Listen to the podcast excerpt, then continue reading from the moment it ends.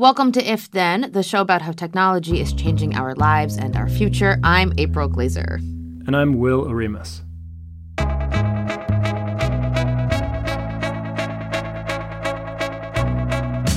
Yay, Will! Hi, everyone. Welcome to If Then. We're coming to you from Slate and Future Tense, a partnership between Slate, Arizona State University, and New America. We're recording this on the afternoon of Tuesday, June 25th. And first and very foremost, I want to welcome my former co host, Will Oremus.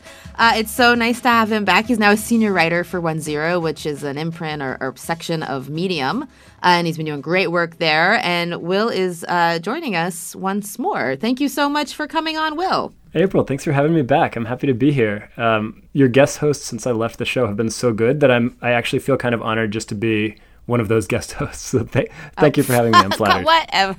Well, you're you you're like so your your humbleness is like such a signature part of you. It's it's great to have that back too. Um, and it has been fun to have guest hosts, but I have missed you. And I also want to share some news uh, for folks who have been listening to the show. We've been doing it now for like well over a year, almost two years. I want to thank you all for listening.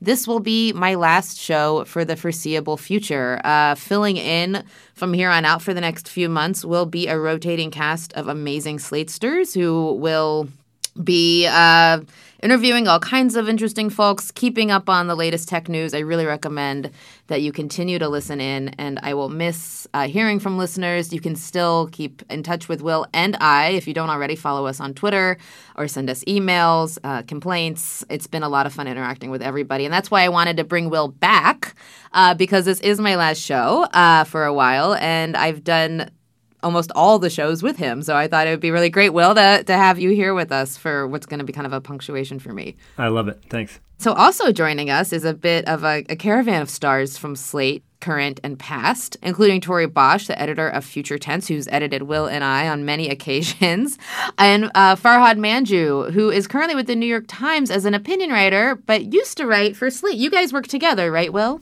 Yeah, way back in the day when I, I got my start in tech journalism, I was the junior blogger and Farhad was the tech columnist at Slate. So we'll have a roundtable with the four of us, and we're actually going to talk about how tech journalism has changed over the years as technology has seeped deeper and deeper into every facet of our lives. The way we talk about it and report on it has changed as well. So I'm excited to have that conversation, uh, looking back and forward with this great group of people. And as always, we'll end with Don't Close My Tabs, some of the best stories we saw online this week. That's all coming up on If Then.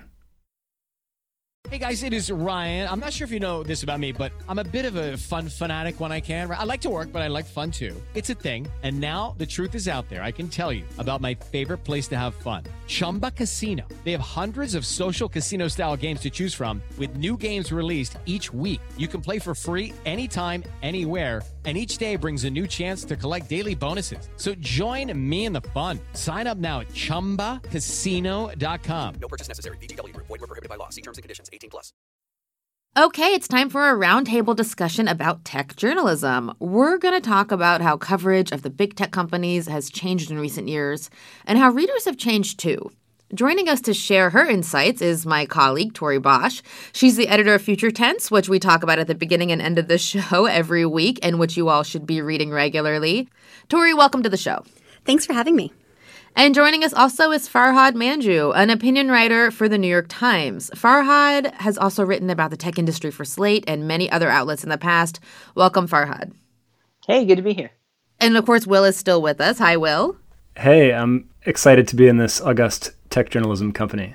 So I actually want to start by doing kind of a quick lightning round. If everyone could just take one minute to say why the heck they wanted to write about technology, like what dorkiness led them here, and and what year they started. Uh, we'll start with Torie. So I was really into technology as a teenager and then took a programming class that I hated and thought I would never touch technology again. But then I sort of fell into the future tense role in 2011 and have really enjoyed spending the past eight years living in the future. wow. Okay. And you're just also a fantastic editor. And Farhad, when did you get started with this and why tech? Um, I started in 2000. So I have always been interested wow. in tech. Like, yes, there's the last boom. Um, and um, and so I, I've always been interested in tech, but I didn't really want to like I took computer science classes in college, but I didn't I did that wasn't for me. Um, but I also worked at the college newspaper, and so it combined uh, the two things that I wanted to do into one job. And um, I mean, like thinking about the future is kind of the main thing that I've always done, sort of in this industry, and like that's just my drug. I love doing that. And you continue to. Uh, you have a weekly column now. And Will, what about what year did you get started? Uh, I started in tech journalism in 2011. I started in journalism in 2005 as a local news reporter, and then I did a master's in political journalism. I actually thought I was going to cover U.S. foreign policy in the Middle East. Um, the war in Syria broke out when I was scheduled to go over there. Uh, I ended up getting an internship at Slate. And then at some point, I, I loved Slate. I wanted to stick around. They were like, hey, do you know anything about tech? And I said, well, not really. And they said, well, can you learn? I said, sure.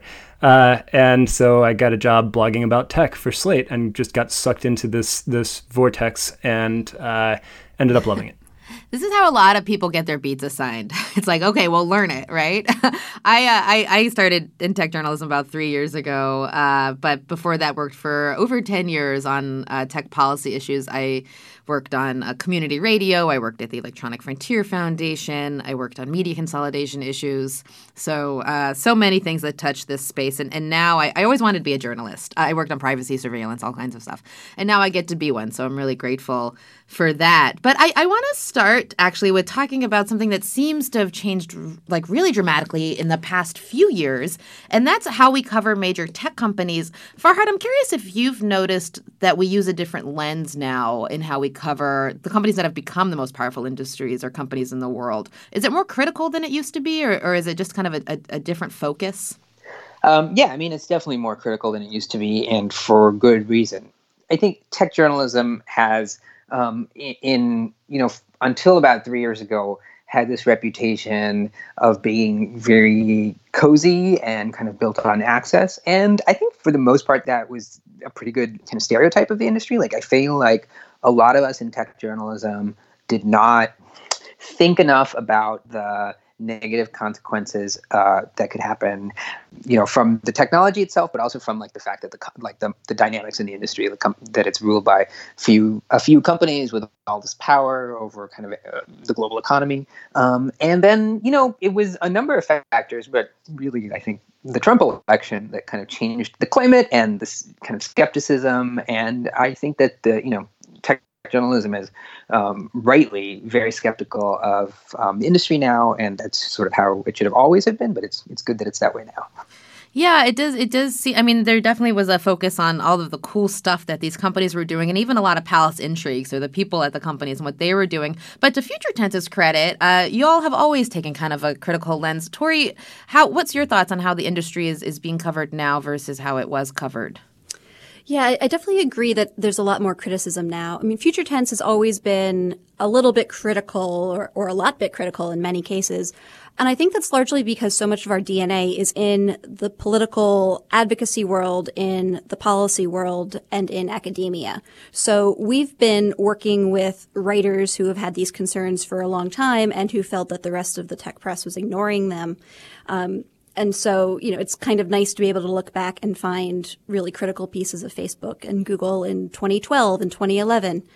Um, I mean, I think in some ways, Future Tense was intended to be a little bit of a reaction to a lot of the sort of daily tech press, which was often more concerned with the palace intrigue, which is fascinating, but also the sort of gadgets.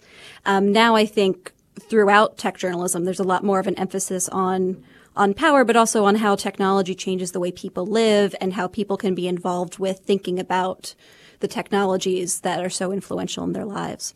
Yeah, you know, I'm just thinking back like when I first intersected with Future Tense, I was working with the Open Technology Institute at it was called the New America Foundation at that point. Now it's New America with the researcher Seeta Gangadharan, who uh, was doing research, and this was back in I think 2012 or so about how ads targeted during the subprime mortgage crisis uh, for bad financial products were being sent to. Uh, you know people based perhaps on their race or on their location uh, and and perhaps they were in a primarily like black or latino area and they were more likely to see an ad for a bad financial product online than perhaps a white internet user was. And so yeah academics were thinking about this and trying to get the word out and future tense was was giving space to this. Um, will you've you've you've watched this space move. What about you? What are your thoughts on on how we've we've changed the way we've looked at these companies?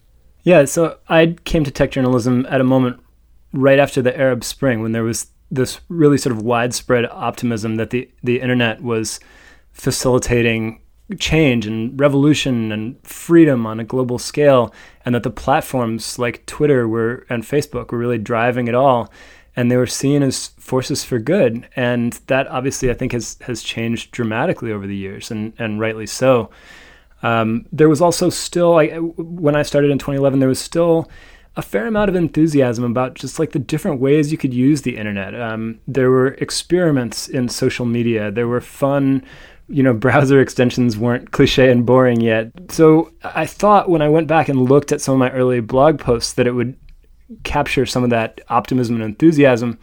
In fact, I guess partly due to the guidance of Torie and, and other wise editors at Slate, I was I was more critical than I realized from the start. I mean, there were stories in 2012 about Facebook uh, developing face recognition and violating our privacy and tracking us everywhere we go. So that was always there, but I think that the tenor has has absolutely changed. And now I think the critical lens, the sort of holding power to account lens that has been a focus in investigative journalism and political journalism for a long time, I think that has now become the default mode of, of tech journalism as well. You mentioned the Arab Spring. Something that happened after that uh, was Snowden, and that was about how the government is watching us. And, and, and the idea of digital surveillance was primarily about government surveillance. Now that conversation has, has shifted to corporate surveillance. Torie, what are your what are your thoughts on that shift from thinking about, you know, worries of, of the government watching us to corporations watching us? Has has that changed the way we think about privacy? Yeah, I mean, I think one problem with the privacy discussion is that so many of the harms that we're talking about, whether it's facial recognition in Facebook or facial recognition and Border Patrol, is that they feel sort of theoretical. Like it's hard for us to demonstrate to people how your face print being stolen could affect you in the long run.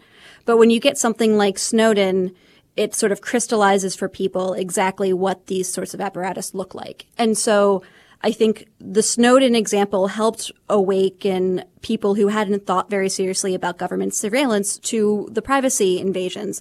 And I think it was Farhad mentioned 2016. I think that did the same thing for making us think about privacy in private companies.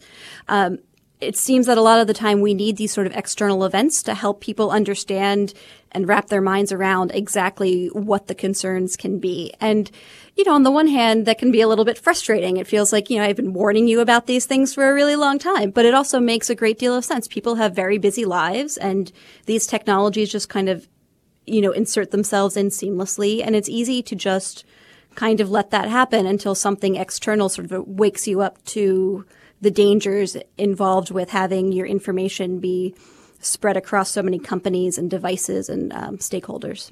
Yeah. Farhad, do you have thoughts on this? It seems that, yeah, Snowden maybe was a wake up call in some ways, but didn't really spur this privacy movement. And now there seems to be this kind of ambient, not ambient, but rather uh, very pronounced uh, dissatisfaction with the, the economy of the internet. Yeah, I mean, I I think that it was less about sort of these big um, privacy breaches or events like Snowden, and more about the ubiquity of the technology. So, you know, ten years ago, we didn't have smartphones, and we weren't taking technology with us everywhere we went, and it sort of wasn't tracking us all the time, wasn't listening to us all the time. Um, now, I mean, in a very short amount of time, uh, technology became like very deeply intertwined with kind of what it means to be a human being in uh, the modern world. Like it's just kind of baked into kind of everything we do. And I think that more than anything, like raises uh, concern. Like everyone sort of knows it's unavoidable. It's unavoidable for like themselves, for their children, and um, just like in you can't escape it. And I think that has kind of added to this, you know, skepticism in in in journalism, but also just in society about what these things are doing to us as a species and like as individuals. Um, I feel like that has been kind of the biggest reason for thinking about this stuff more deeply. Right. And now we know regulators are, are thinking about this deeply too. Will, since you've been working on this, has there always been talk of the government stepping in and doing something? Or is this like a new moment that we're in now where it seems to really it seems more concrete to me anyway but but perhaps it's always been like this and they just never did anything Yeah, I'd actually be curious uh, in in your world, April, when you were in the advocacy and nonprofit world, maybe there was more talk of it there. I know that that tech journalism tended to ignore academia for a long time, um, probably less true today. In my corner of tech journalism, I, think there was a lot of skepticism still about tech regulation when I started reporting in, in 2011, 2012. Um, I was skeptical of it myself. I wrote some critical articles about uh, GDPR, in particular the right to be forgotten, which I still think is is um, deeply problematic. But I sort of saw it as like, oh, Europe has really overstepped and gotten this wrong, and and the United States uh, has the right approach of, of sort of laissez-faire, hands-off. You know, it's a dynamic world. Let's let the competitive marketplace sort it out. I have completely come around uh, on that and think we absolutely need new r- rules and, and laws. And I think that's been, I, I think I'm sort of part of a trend there. I'm not definitely not ahead. I wasn't ahead of the curve. I, maybe I was behind the curve, but I think that actually, I think that absolutely has been the curve. And you, you see it with Congress today. I mean, people on both sides of the aisle are looking at ways to rein in platforms' power, and um, the DOJ and the the FTC are divvying up the big tech companies to see who gets to take an antitrust whack at each one. So yeah, I think there's been a huge shift. Uh, Farhad Torie, do you have thoughts on on the the kind of taste for regulation that seems to be more pronounced now? Um, I, I think that it's still there's still um, a vein of skepticism about regulation, and there ought to be uh, mm-hmm. because we sort of haven't done this before. Kind of thought about the, the, way that the government interacts with these companies that have so much um, both market power, but also like social power, that power over you know what we can say, kind of political power. Um, and I think that you know done wrongly or sort of uh, haphazardly, regulating could have some worse unintended consequences. And so, you know, I'm I'm all for us starting to think about how to regulate these companies, but I also think that that conversation um, shouldn't be rushed. And I worry a little bit that there's a there's a kind of um, there's a everyone is sort of rushing to join this bandwagon. Yeah. yeah, and and we won't we we may not be kind of get there very carefully. And I would agree with with Farhad there in that I think also there's this risk of regulating the companies as they are right now rather than what they might be in the future and possibly further entrenching the existing companies um, at the expense of smaller companies. One of my first sort of critical pieces on future tense was, excuse me, in 2012, a call to nationalize Facebook um, which I love, and it's very much a product of its time in a strange way, in that it was extremely skeptical of Facebook, but not at all of the government, or at least not as much as it would have been today. Now, I think that checking Facebook's power in 2012 would have been a great idea, but putting it in the government's hands feels really terrifying to me. And while it was sort of a modest proposal, it does sort of indicate that sometimes these regulation discussions happen in a, a little bit of um, with um, a bias toward the present rather than the future. Yeah, no, one thing I just want to to add to this is that I think a lot of the reasons why we're having these conversations now, we're not sure what it would look like, and, and we should be very, very careful. I completely agree. But why we seem to be so immature behind and in not immature, but we why we this isn't as thought through as it could have been considering how long these companies have been with us is because the definition of a healthy internet that was really proposed and and, and kind of was championed in the mid 90s was one that was primarily free of government regulation. And so uh, it was kind of a libertarian vision of the internet. And so now uh, we're, we're dealing with how that's kind of terminated in a very corporatized form, um, and and we just haven't thought about what regulating these platforms would look like, despite the fact that we've had them now for well over a decade. Um, I actually want to stop there for a second because we're going to take a quick break before we finish our conversation.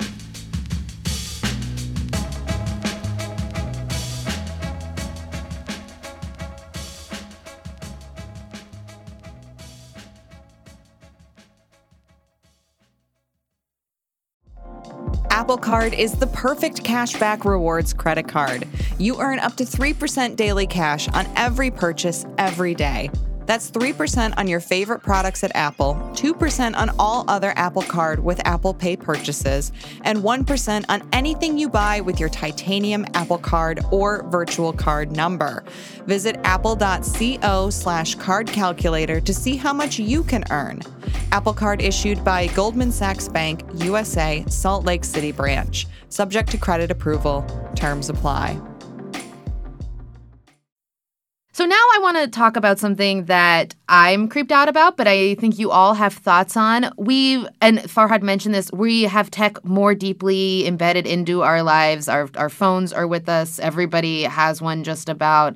You know, computers are everywhere, screens are everywhere. People are bringing AI into their homes, and we're adopting these technologies despite you know scores of warnings about how intrusive they are. You know, I'm really thinking about like letting Alexa or a uh, a Google Home in. You know, what does it indicate to you all that we continue to adopt despite the warnings? Uh, Farhad, what are your thoughts on that?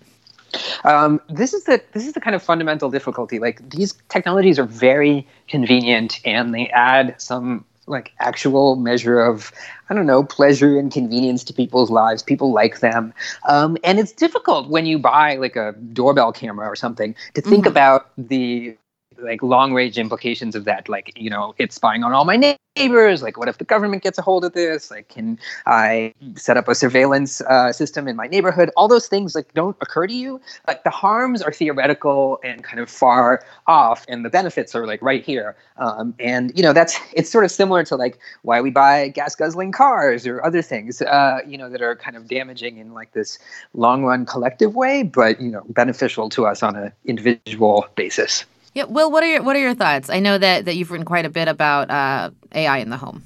Yeah, the surveillance cameras on doorbells absolutely creep me out. I agree with that. I actually think when it comes to some of the smart speakers that we put in our homes, the Amazon Echo devices and Google Homes and HomePods, we're actually worrying about the privacy implications just the right amount, I think, for once. Um, I mean, I think people, almost everybody I talk to about buying an Echo or equivalent device has thought about the fact that it could be listening at any time, um, has thought about the fact that they're bringing a giant corporation into their kitchen or their living room. Um, maybe because these devices came along at a time when we had a heightened awareness, we just, I think we're more cognizant of those risks. I actually think relative to the risks of some of the other technologies we use every day, they might even be overblown a bit. I mean, I, I, there just there aren't that many ways for um, a, a, smart speaker to go wrong when it's only recording after a wake word. I mean, it can mishear and think it's hearing a wake word and hear a snippet of conversation, but it's usually a short snippet. Um, I've listened to my Alexa recordings; they're not that interesting. I'm not saying we shouldn't be worried. We absolutely should be worried, but it's easy to forget. I mean, the, like with Gmail, Google can read everything we put in an email. I'm, we've all accepted that. We sort of accepted it a long time ago, I guess. Maybe maybe a few of us uh, have been have resisted it, but um, I think that's more intimate than anything that my that my Echo probably picks up from me. So I have a slightly contrarian view on on that. I totally agree with that. I feel like we um, over worry about smart speakers and under worry about smartphones, and like smartphones are the real thing we should worry about. But you know, we all have them, so uh, we like got them before we started worrying about them, and so it's like a different conversation. Yeah, I guess we just have to trust that these companies are doing what they say they're doing, and sometimes we find out that that's not the case. But I, I, I want to move on to uh, some unexpected things. Torie, you mentioned uh, to me when we were preparing for this show that one thing that you didn't quite see coming or that forming in the way it has has, has been the way uh, genetics uh, testing and, and, kind of the tech around genetics has unfolded, particularly with forensics. Can you talk to me a little bit about how that's been unexpected for you and, and how you've been kind of following this space for so long? And this was one that was a bit left field. Sure. I mean, all I like to do in life is talk about genetic genealogy right now. I'm sort of obsessed with it.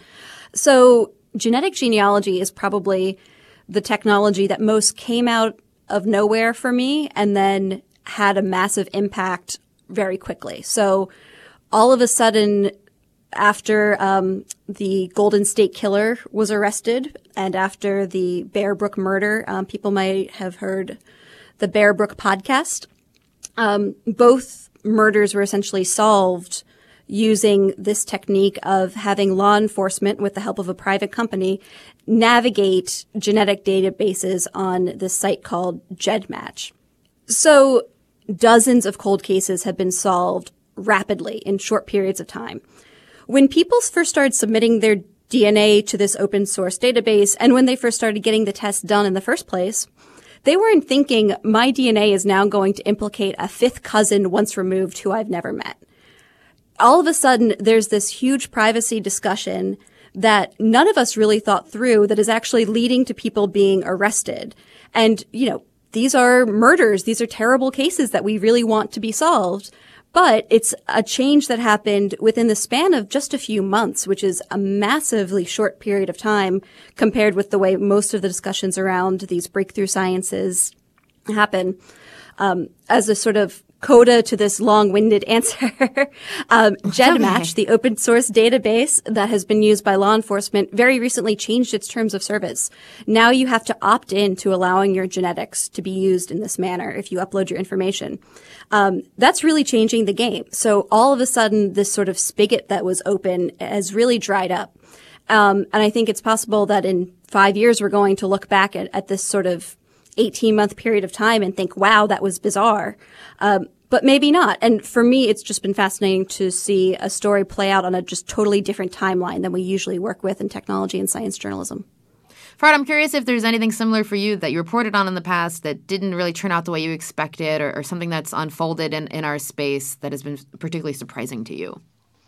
I mean, I have been kind of fascinated over the years by how we uh, process kind of true and false things because of the internet. I wrote a book about kind of the conspiracy, how conspiracy theories would rule the internet, um, and for a lot of the things I sort of predicted turned out to be right.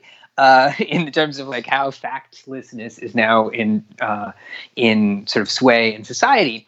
Um, on the other hand, I feel like I totally missed the role that big tech companies would play in like monitoring and deciding on speech. Like I was sort of much more worried about uh, the government and about um, kind of government censorship, which you know we we've thought about for some time, um, and the role that companies play in like how uh, society kind of thinks and works, like YouTube's algorithm or um, you know news feed ranking or uh, Instagram filtering, like all this stuff is just so much more um, important. I think because the companies have such a much larger role in society than like I had anticipated. Um, and to me, those are still like the biggest and most vexing kind of conversations about this industry. And I feel like the ones that are going to be most the most difficult to kind of solve um, in a way that feels, uh, you know, fair to everyone. Um, so I'm really worried about that, like kind of what we do about uh, misinformation, like whether we correct too much, how we do it, um, and I just feel like we have no good answers uh, for this problem. I'm so worried about it too. I think that it's really central to having a functioning democracy. We need to be sure that we have the information we need to vote, but we also we don't want to give up free speech. It's super, super important. It's I agree, like the most vexing conversation right now, and there's no there's no like magic or easy answer to this. Will, to, you, as a, finally, is there anything that uh, that you reported on the past that unfolded in a surprising way, or, or something that happened in a way you didn't expect? Yeah, I think for me, one of my biggest regrets in tech journalism is that I didn't see the importance of Gamergate at the time that it happened. Mm. Um, it was a sort of scandal that originated in the online gaming community, but turned into an organized harassment campaign against some female journalists in particular. And I thought, oh, that's a you know, it's a gamer thing. It's not relevant to the rest of us. I let other people cover it. And I think in a in a real way, Gamergate kind of provided the template for how uh, social media gets manipulated and, and how um, elections get manipulated and how uh, people get hounded off of a platform, how some people's speech gets suppressed, how other people's speech gets amplified. It was all there in microcosm in Gamergate, and and I kind of missed it, and I, I wish now that I had seen that. Right. And then even before Gamergate, I just want to give a plug to a great piece by Rachel Hampton, one of our journalists at Slate, who did a cover story uh, a month or two ago called The Black Feminist Who Saw the Alt Right Threat Coming, uh, that talks about how there was communities even before uh, Gamergate blew up, primarily of, of black women who are on social media who were dealing with extreme harassment and trolls and just people didn't see the gravity of this and weren't taking them seriously. And and, and that goes to what you're saying about gamergate as well. And that's actually going to do it for our roundtable today. I want to thank farhad so much for joining us and torie as well. Thanks. Thanks so much for having us. Great to talk to both of you. One final quick break, and then don't close my tabs. Some of the best things we've seen on the web this week.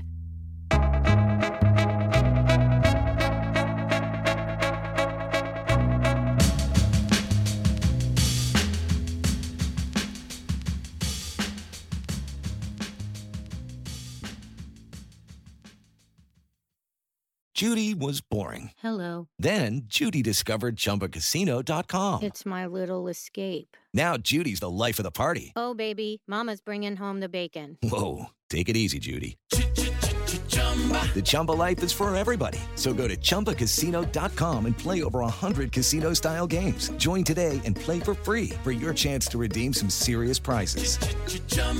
ChumbaCasino.com. No purchase necessary. Void where prohibited by law. 18 plus terms and conditions apply. See website for details. This episode is brought to you by Progressive Insurance. Hey, listeners, whether you love true crime or comedies, celebrity interviews, news, or even motivational speakers, you call the shots on what's in your podcast queue, right? And guess what? Now you can call the shots on your auto insurance too. Enter the Name Your Price tool from Progressive. The Name Your Price tool puts you in charge of your auto insurance by working just the way it sounds. You tell Progressive how much you want to pay for car insurance. Then they'll show you a variety of coverages that fit within your budget, giving you options. Now, that's something you'll want to press play on. It's easy to start a quote, and you'll be able to choose the best option for you fast. It's just one of the many ways you can save with Progressive Insurance. Quote today at progressive.com to try the Name Your Price tool for yourself and join over 28 million drivers who trust Progressive. Progressive Casualty Insurance Company and Affiliates. Price and coverage match limited by state law. Will, what tab do you want to share with everyone this week? All right, this is one that as soon as I read it, April, I wanted to get your take on it. I immediately thought of you. Mm. Um, it was Oh, an you. op-ed, sort of an op-ed, sort of a work of fiction by Cory Doctorow. Um, he's the co-editor of Boing Boing. He's sort of been a, a fixture in tech journalism for a long time, particularly focused on the regulations that govern the internet and media and intellectual property law and all that kind of thing. He also writes science fiction, and he contributed to a series in the New York Times called Op Eds from the Future.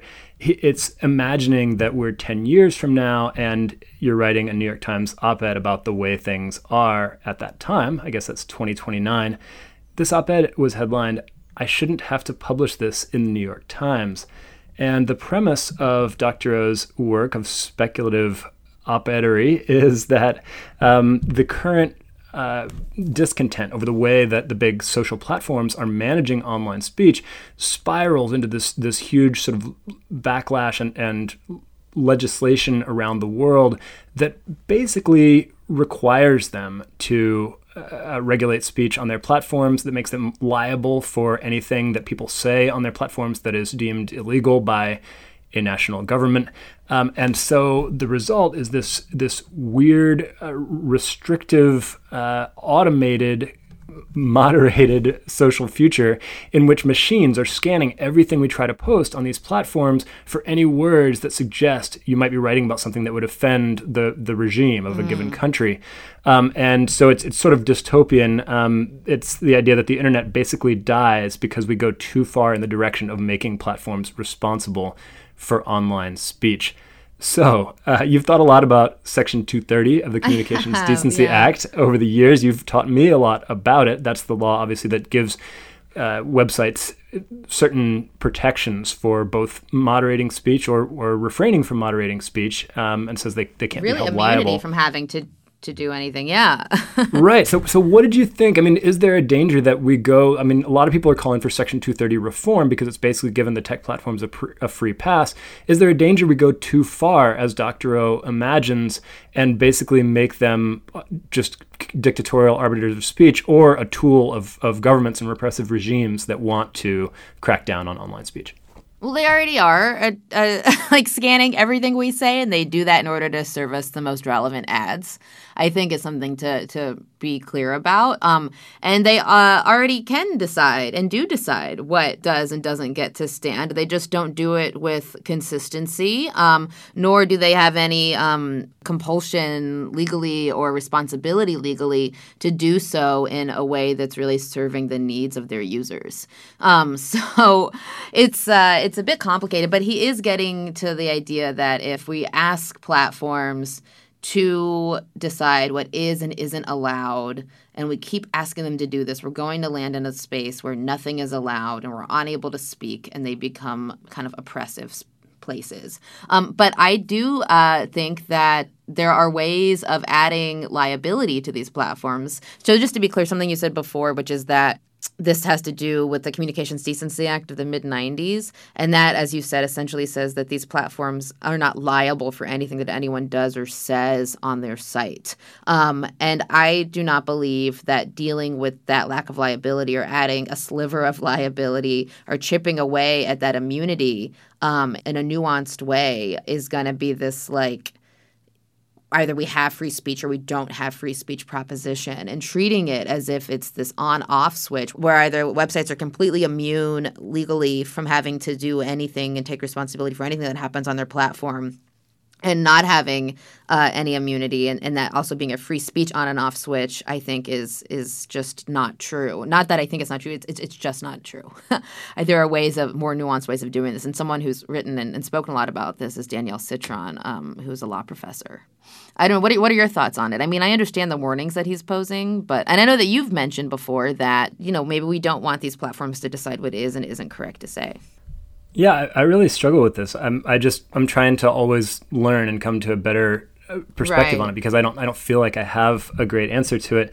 Um, I did a piece. I'm going to take the chance to plug one of my pieces for OneZero. Um, I did a piece recently um, headlined "The One Rule of Content Moderation That Every Platform Follows," and the, the premise was basically that I s that was a great piece i really recommend folks reading it yeah Oh, thanks, April. What, the premise was basically that the real regulator of online speech right now is is public backlash and, and media scrutiny, and that's what gets the rules changed. Whether it's Facebook, you know, finally banning Alex Jones, um, whether it's YouTube taking or not taking certain actions with regard to homophobic uh, video creators. Um, but I talked to a couple academics for that as well, who are also wary of, of reforming Section 230 one was David Kaye, who was the UN Special Rapporteur for Human Rights, who who wants to see um, online speech regulated within the framework of human rights law. I thought that was an interesting idea. I'm not sure exactly how it would work. Another was Jennifer Grygiel. I'm, I'm gonna get their name. I, I feel really bad that I'm mispronouncing Jennifer's name. I think it's Grygiel um, at, at Syracuse's Newhouse School, who said actually, you know, maybe corporate citizenship and and uh, and public action and public pressure are part of the solution long term. I mean, maybe maybe it's better to have regulation by backlash than regulation by fiat. I don't know. Again, I don't know that I agree with any of this. I, I value your perspective as well. I think you're probably right that the slope isn't quite as slippery as Doctorow paints it in this op-ed. Yeah, I would I would like to actually see a future and I'd like to see a kind of a speculative fiction piece about what it would look like if the most powerful companies in the world had some level of liability uh, for what is and isn't said on their sites. Like what would that look like? You know, because there are civil rights laws and this isn't like directly corollary or you can't like it, I don't think I want I don't want to overcompare this, but there are civil rights laws that say that you can't, you know, discriminate against people at work and you can't discriminate, you know, against people in like you know public businesses and things like that and and so like you know there are no laws like that on the internet and we have a lot of racism and we have a lot of hate and we have a lot of you know disinformation and and so i'm just curious like what would some level of liability look like So there's the true um, test of a speculative fiction writer's imaginative powers. Can they imagine a future in which the internet is not hellish? I would love to see. I would love to see that op-ed from the future. Imagine what it would look like if somebody actually got this right, because we have no idea. But April, let's go to your tab this week. Um, what are you interested in? Yeah, so my tab for this week is a anime actually uh, from the mid '90s, from 1995, from Japan. Uh, it's a series called Neon Genesis Evangelion, and it's one of the most beautiful kind of pieces of science fiction. So I'm also talking about science fiction this week uh, that I've ever seen, and I'm not a big anime fan by any stretch, but I loved this, and it really changed the way I think. And um, it is about a, a young boy who is uh, recruited by his father to pilot this kind of um, giant part robot human uh, machine that has to combat with um, aliens and it is about like our relationship to technology to robotics uh, what happens when the world ends it's about our relationships with each other um, and it's kind of i think one of the most complicated and and um, beautiful pieces of I don't know television made about uh, you know our coming automated future. Um, and and it's also just about our you know humanity and what happens once we've kind of innovated ourselves into a future where we are no longer welcome or where we've kind of created technology that doesn't need us anymore or once we're inhabited in, in such a way that we need to fight for our lives with like the ultimate piece of technology that we've created. It's super complicated. What i'm saying is it doesn't quite make perfect sense but i really recommend people watch it. It's it's just absolutely stunning. Um, and uh, one criticism though i'll add is that the Netflix. It's on Netflix now, and that that's why I'm bringing it up. In the Netflix overdub, one criticism has been that uh, two of the the friends who um, always appeared to have kind of a, a, love story within them, they kind of took out that uh, that that queer love story and, and and made it seem like they were more friends and, and less of a romantic relationship. And that's been a criticism of the Netflix overdub. Um, I haven't finished watching the Netflix overdub, but I watched this series some time ago, and it, it changed the way I think about technology um, and uh, and the world that we're building and the world that we're going to have to inhabit in the future. So I recommend it while it's on Netflix. Who knows how long it'll be there, but um, but yeah, check it out while it's there. It's it's really just beautiful. That sounds great. I've I've I'm not familiar with it at all. I've seen some references to it on Twitter and had no idea what the hell they were talking about. Um, but I'm interested to check it out now. Yeah, it's it's just about alienation and tech and robots and giant fighting robots, um, which we all like. So yeah, I recommend it. Uh, that actually does it for our show this week. Please continue to listen. We're going to have some great Slatesters step in and have some fantastic guests and, and, and continue to have a really engaging show about uh, the most powerful industry in the world, the technology industry, um, and all that we've been talking about for so long. You can email us at ifthen at slate.com. Send us your tech questions, show and guest suggestions, or just say hello. Thanks again to the guests today, Torie Bosch and Farhad Manjoo. You can follow Torie on Twitter at the Kibosh. That's T H E K I B O S C H. You can follow Farhad at F Manjoo. F M A N J O O. And thanks so much to Will for joining us uh, for this very special episode and roundtable. You should follow him on Twitter right away. He's at WillOremus. Uh, you can follow me if you want to. I'm at April Laser. And thanks so much to everyone who's left us a comment or review on Apple Podcasts or whatever platform you use to listen. We really appreciate everyone who's done that. If Then is a production of Slate and Future Tense, a partnership between Slate, Arizona State University, and New America. If you want more of Slate's tech coverage, sign up for the Future Tense newsletter. Each week you'll get news and commentary on how tech advances are changing the world in ways small and large. Sign up at slate.com slash future news. Our producer is Cameron Drews. Thanks also to Ganadi Joe Johnson, who engineered for us today at YR Media in Oakland. And thanks to Danielle Hewitt, who engineered at Slate's DC studios.